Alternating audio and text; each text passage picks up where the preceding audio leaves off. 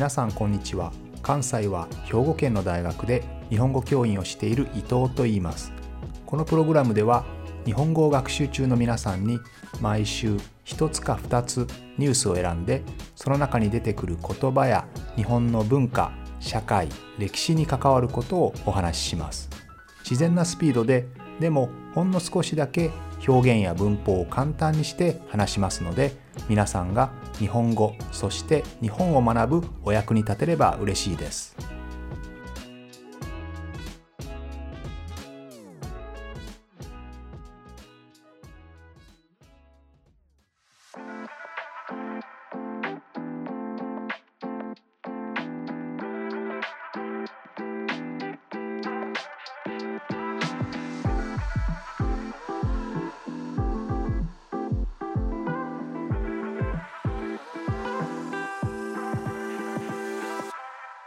最近は自宅にいることも多いですよね。コロナのせいで。なかなかお店に飲みに行くことができませんから。そのような中でビールの会社はさまざまなアイデア商品を出してますね。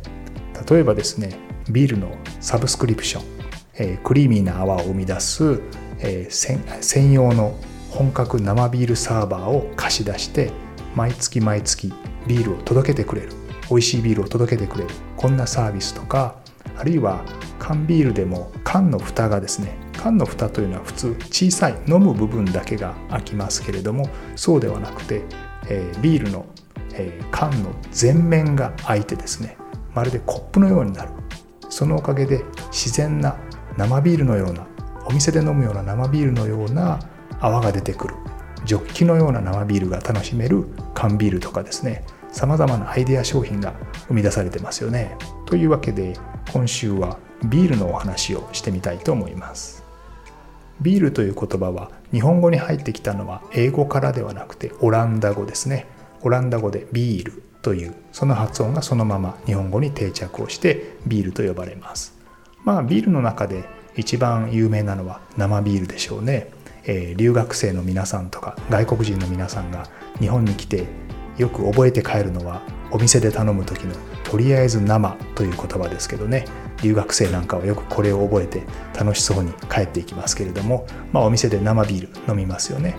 この生ビールというのはどこが生かと言いますと作った後にですね加熱熱を加えて殺菌していないビールのことを生ビールというふうに言います。一方で加熱した加熱して殺菌したビールはですね熱処理ビールパストールビールというふうに呼ばれます。その他にですねラガービールというのも聞いたことがあると思うんですがラガービールのラガーというのは貯蔵庫の意味です。どこかに置いていく場所置いておく場所ですね。このラガーに入れて貯蔵しておくとさらに味が良くなる。まあ、二次発酵させるんですね。ビールというのは発酵させますよね。発酵というのは腐らせるってことですけど、まあ、腐るというと人間に有害な物質が出てしまう。あるいは美味しくなくなったりするんですけど同じように腐っても人間に有用な人間にとって良い効果を生み出すものを発酵というんですが、まあ、この発酵ですねさせたものですよねビールってね。このビールをさらにラガーに入れて二次発酵させる。2回目の発酵させるとより味に深みが出るというふうに言われていてこういったビールのことをラガービールというふうに呼びますね。この発酵に使う菌のことを酵母と言いますね。でこの酵母には2種類あって、えー、ちょっと高めの温度ですね。20度から25度ぐらいの温度で、えー、発酵を行う、えー、こういう酵母を使って発酵させるのを上面発酵と言います。フルーティーな味がするそうですね。イギリスのビールは今でもこれが主流だそうです。一方でもう一つの仮面発酵というんですが、まあ、下の面の発酵ですね。これは低い温度6度ぐらいから15度ぐらいで発酵を行うと。でこれなぜ仮面というかというと、えー、発酵が終わったらですね酵母がタンクの下に、えー、沈んでくるのでこれで仮面というんですね。さっき紹介した上面発酵というのは高めの温度でやることそれからできた後に酵母が上に上がってくるので上面発酵というふうに呼ばれます、まあ、世界で主流になっているのはこの仮面発酵ですね。酵母が下に来る、えー、低温で低い温度で発酵を行うビールが主流ですね。さて先ほど生ビールですねは熱処理をしていないというふうに言いました。昔はですね熱処理をしないと、えー、まあ汚い菌が入ってですね良くなかったんですけど今は技術が非常に上がりましたので生ビールのままつまり熱処理をせずに清潔な状態で、えー、皆さんのお店とかですね家に届けることができるようになりましたのでほとんどのビールが生ビールですね。だからお店のビールだけが生ビールというわけではありません。缶ビールでも瓶ビールでも全て生ビールですね。ただなんとなくお店レストランで飲むビールの方が美味しい気がしますよね。あれが本物の生ビールだと思う人も少なくないんじゃないでしょうか。これなぜ美味しいかと言いますとやはりビールの美味しさを決めるのはどれだけ酸化をさせないかなんですね、まあ、酸化というのは酸素オキシジョンですね。酸素と結びつくことを言いますが基本的にこのどれぐらいの量酸化してしまうかに問題があるわけです。ですのでお店に来るような大きな樽に入っているものはですね少し酸素が入ってしまいます。どうしても何かに入れる時には酸素が混ざってしまうんですが全体の大きな中に少しの酸素があるだけですので酸化が非常に少ないですね。酸化の割合が非常に少ない、ね、99%ビールで1%だけ酸素が入ってる。こんな状態です。でも缶とか瓶はですね小さいですよね小さいですのでどうしても小さい中に少し酸素が入ってしまうと例えばですけど80%で20%が酸素まあ、もちろんそんなにたくさん酸素は入っていませんけれども、まあ、分かりやすく言えばそういうことです。99%ビールで1%だけ酸素が入ってしまうのか80%ビールで20%酸素が入ってしまうのかまあこんな感じです。小さな中にたくさん酸素が入っていると当然酸化は進みますので味が少し落ちてしまうということですよね。入れ物にビールを入れる時に一番いいのはやっぱり樽ですねお店で使ってる大きな樽が一番いいんですけどその次にいいのは瓶と言われています、えー、瓶はですね、えー、っと酸素を少ない量で入れることができますが缶はですね持ち運びには大変便利なんですけれども酸素がたくさん入ってしまう。ただですね瓶には弱点があって、えー、瓶は外からのですね日光ですね日の光に弱いんですよね。一応茶色くなってるものが多いと思うんですがあれは日の光をできるだけ防ぐためですね。それでもやっぱり缶とか樽に比べると酸化してしまうので日光の光がね入ってしまいますのでその意味で瓶というのはですね少し劣るんですよね日の光だけではなくて実はお店の中の照明ですねそれにも弱いそうですですので本当はえお店でも暗い場所に置く方がいいんですけどやっぱりお客さんに見せるためには明るい光で見せないとダメですからそこはジレンマですよね。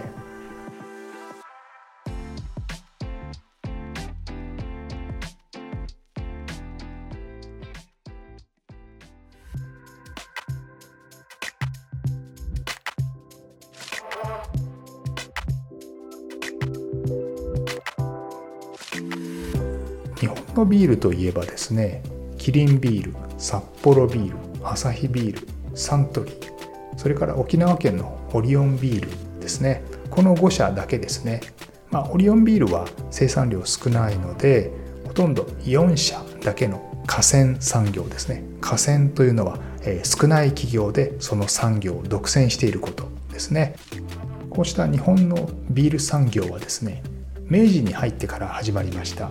1869年にアメリカ人のコープランドという人が横浜にスプリングバレーブルワリーというのを作りました。これが日本で最初のビール会社ですね。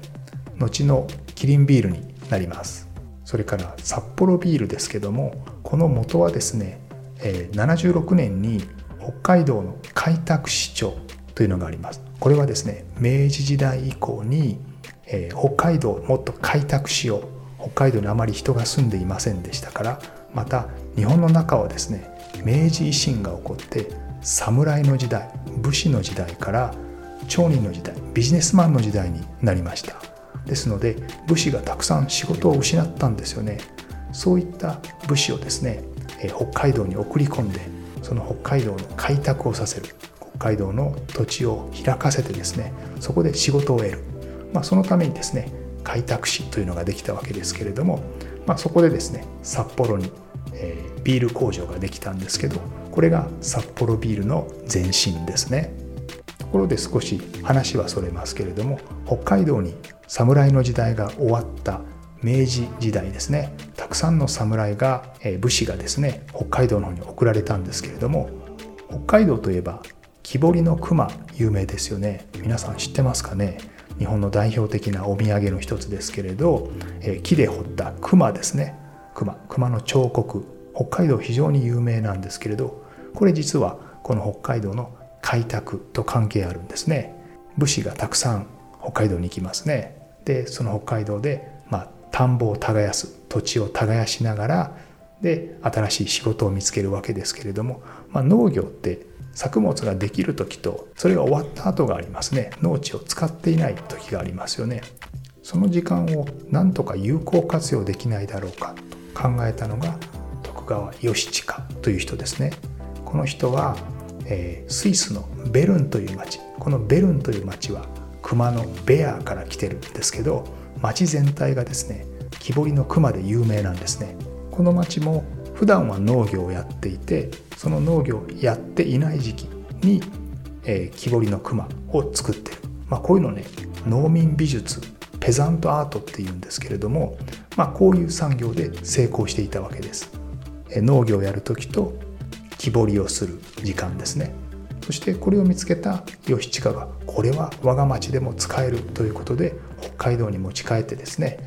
その農民たちに農業を営んでいる人たちにこれをやってみるのはどうかと勧めてみたんですね。でそれで大変有名になったということです。北海道の、えー、木彫りの熊は実はスイスに、えー、ルーツがあったんですよね。面白いですね。で少し話がそれてしまいましたがこうしてですね明治時代に、えー、ビール産業が日本でも起こってきたわけですけれどもビールの人気がどんどん上がってくることに少し危機感を持ったですね清酒業界つまり日本のそれまでのお酒ですね日本酒とか焼酎とか、えー、そういう業界の圧力がかかってですねビールにもお酒の税酒税がかけられるようになりました。それで少し需要が伸びが止まってしまったんですね。あまり売れなくなった。さらにですね時期悪く、えー、その時は日露戦争がありました。日本とロシアの戦争ですね。えその後日本は日露戦争には勝ったんですけれども賠償金を取れず非常に不況になりました。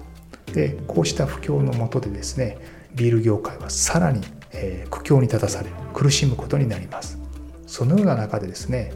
これまでできてきた札幌ビールとか日本ビール他にも大阪ビールという会社もあったんですがこの3社がですね一緒になって合併をしてえ、大日本ビールというのが設立されました。合併することでなんとか生き残りを図ったんですね。このように様々に合併が進んでいく。ビール会社とビール会社がどんどんひっついていってですね。最終的には大日本ビールとキリンビールという大きな2社に集約されました。ただ第二次世界大戦の後ですね。財閥解体というのが行われます。これは GHQ 占領軍ですね。日本は負けましたから、まあ、主にアメリカ軍がですね日本にやってきて日本を6年間占領したわけですけれどもその時に大きな会社を小さく小さく分けていったんですね。非常に大きな会社を財閥というふうに言います。会社のグループですね。そのグループを小さく分けてですね一つのところに権力とか経済力が集中しないようにしたわけです。その結果大変大きな会社であった大日本ビールはですね今の札幌ビールそれからアサヒビールの2つの会社に分割されました。もう一つあったキリンビールはですねこの分割には合わなかったんですね。分割されなかったんですね。ラッキーなことに分割されなかったキリンビールがその後独り勝ち独走します。大日本ビールはですね分割分けられてしまったのでそれまで使っていた生産も生産に使っていた工場とかねそういったネットワークがうまく使えなくなってしまった。それからですね、えー、キリンビールはそれまでもずっと使っていた自分たちのブランドですねブランドネームが有名ですよね。そのまま使えるんですけれども大日本ビールはそういうことできませんよね。別の会社2つの会社に分かれてしまいましたから、まあ、そういった意味でもネームバリューでですね負けてしまうということがありました。そういうことですので、えー、キリンビールが独り勝ちするんですね。一番有名になっていく。どんどん売れていくんですね。ところでこのキリンビールですね皆さんも知っている人も多いかと思いますがキリンというのは中国の聖獣。聖なる神聖な動物ですよね。あの不思議な形をしたね。伝説の動物です。キリンビールができた当時ですね。ヨーロッパからのビールのラベルにはですね、まあ、ラベルというのはあのその会社名とかビールの名前が書いたシールステッカーみたいなもんですね、えー、そこには動物の絵がたくさん書いてあったんですね。ですのでそれを真似してでは日本にも東洋の不思議な動物の絵を描こうということでそこにキリンの絵を描いて、えそれがですねキリンビールのあのロゴマークになったと言われています。ただ戦争中はですねビールは配給政府が食料を決まった量だけ家庭に配るのを配給と言いますけれども、まあ、配給の対象になってビールも配られるようになったんですね。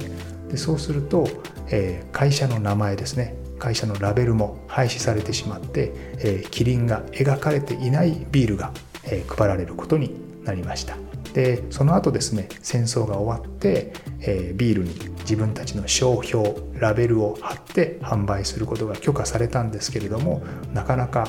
えー、物資不足でですね物があんまりないですのでその時はですね今のような美しいキリンではなくて青一色ですね、えー、それだけで出されたキリンビールもあったそうですね。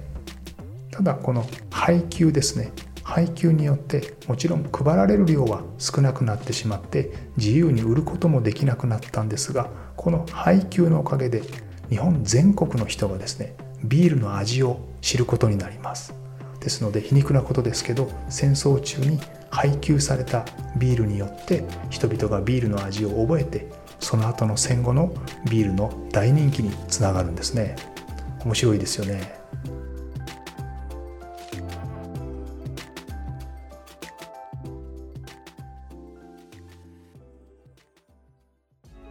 このプログラムでは日本語を学習中の皆さんに毎週ニュースを選んでその中に出てくる言葉や日本の文化社会歴史に関わることをお話しします。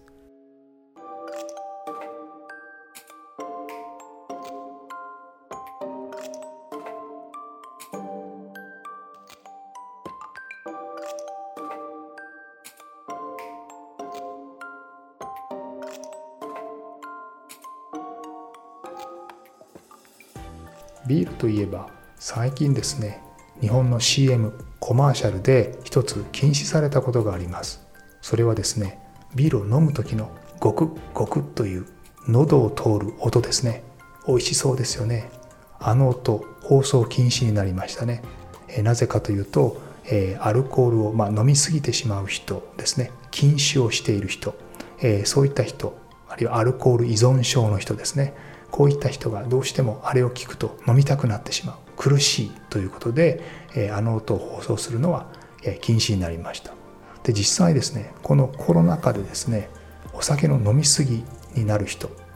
アルコール依存症の人は増えているみたいですね。ですのでなんとか禁酒をするためにですねズームをつないで一緒に会うことはできませんからまたタバコとかお酒麻薬というのはですね一人ではなかなかやめられないんですよね。ですので、えー、コロナ禍で、えー、禁酒をするためにですね、えー、遠隔でつないでですねみんなでこう苦しさを話し合ってなんとか禁酒を進めるということも進んでいるそうですね。昔はビールといえば夏の飲み物でしたけれども最近は暖房のね進化によっていつでも暖かいあるいはいつでも涼しいですからビールの季節性もなくなってきたみたいですね。ですのでまあコロナだったり戦争だったりね、暖房の進化だったりさまざまなことに、えー、ビールの飲み方は変わっていきますよね。面白いですよね。というわけで今日はビールのお話でした。また来週も聞いてくれると嬉しいです。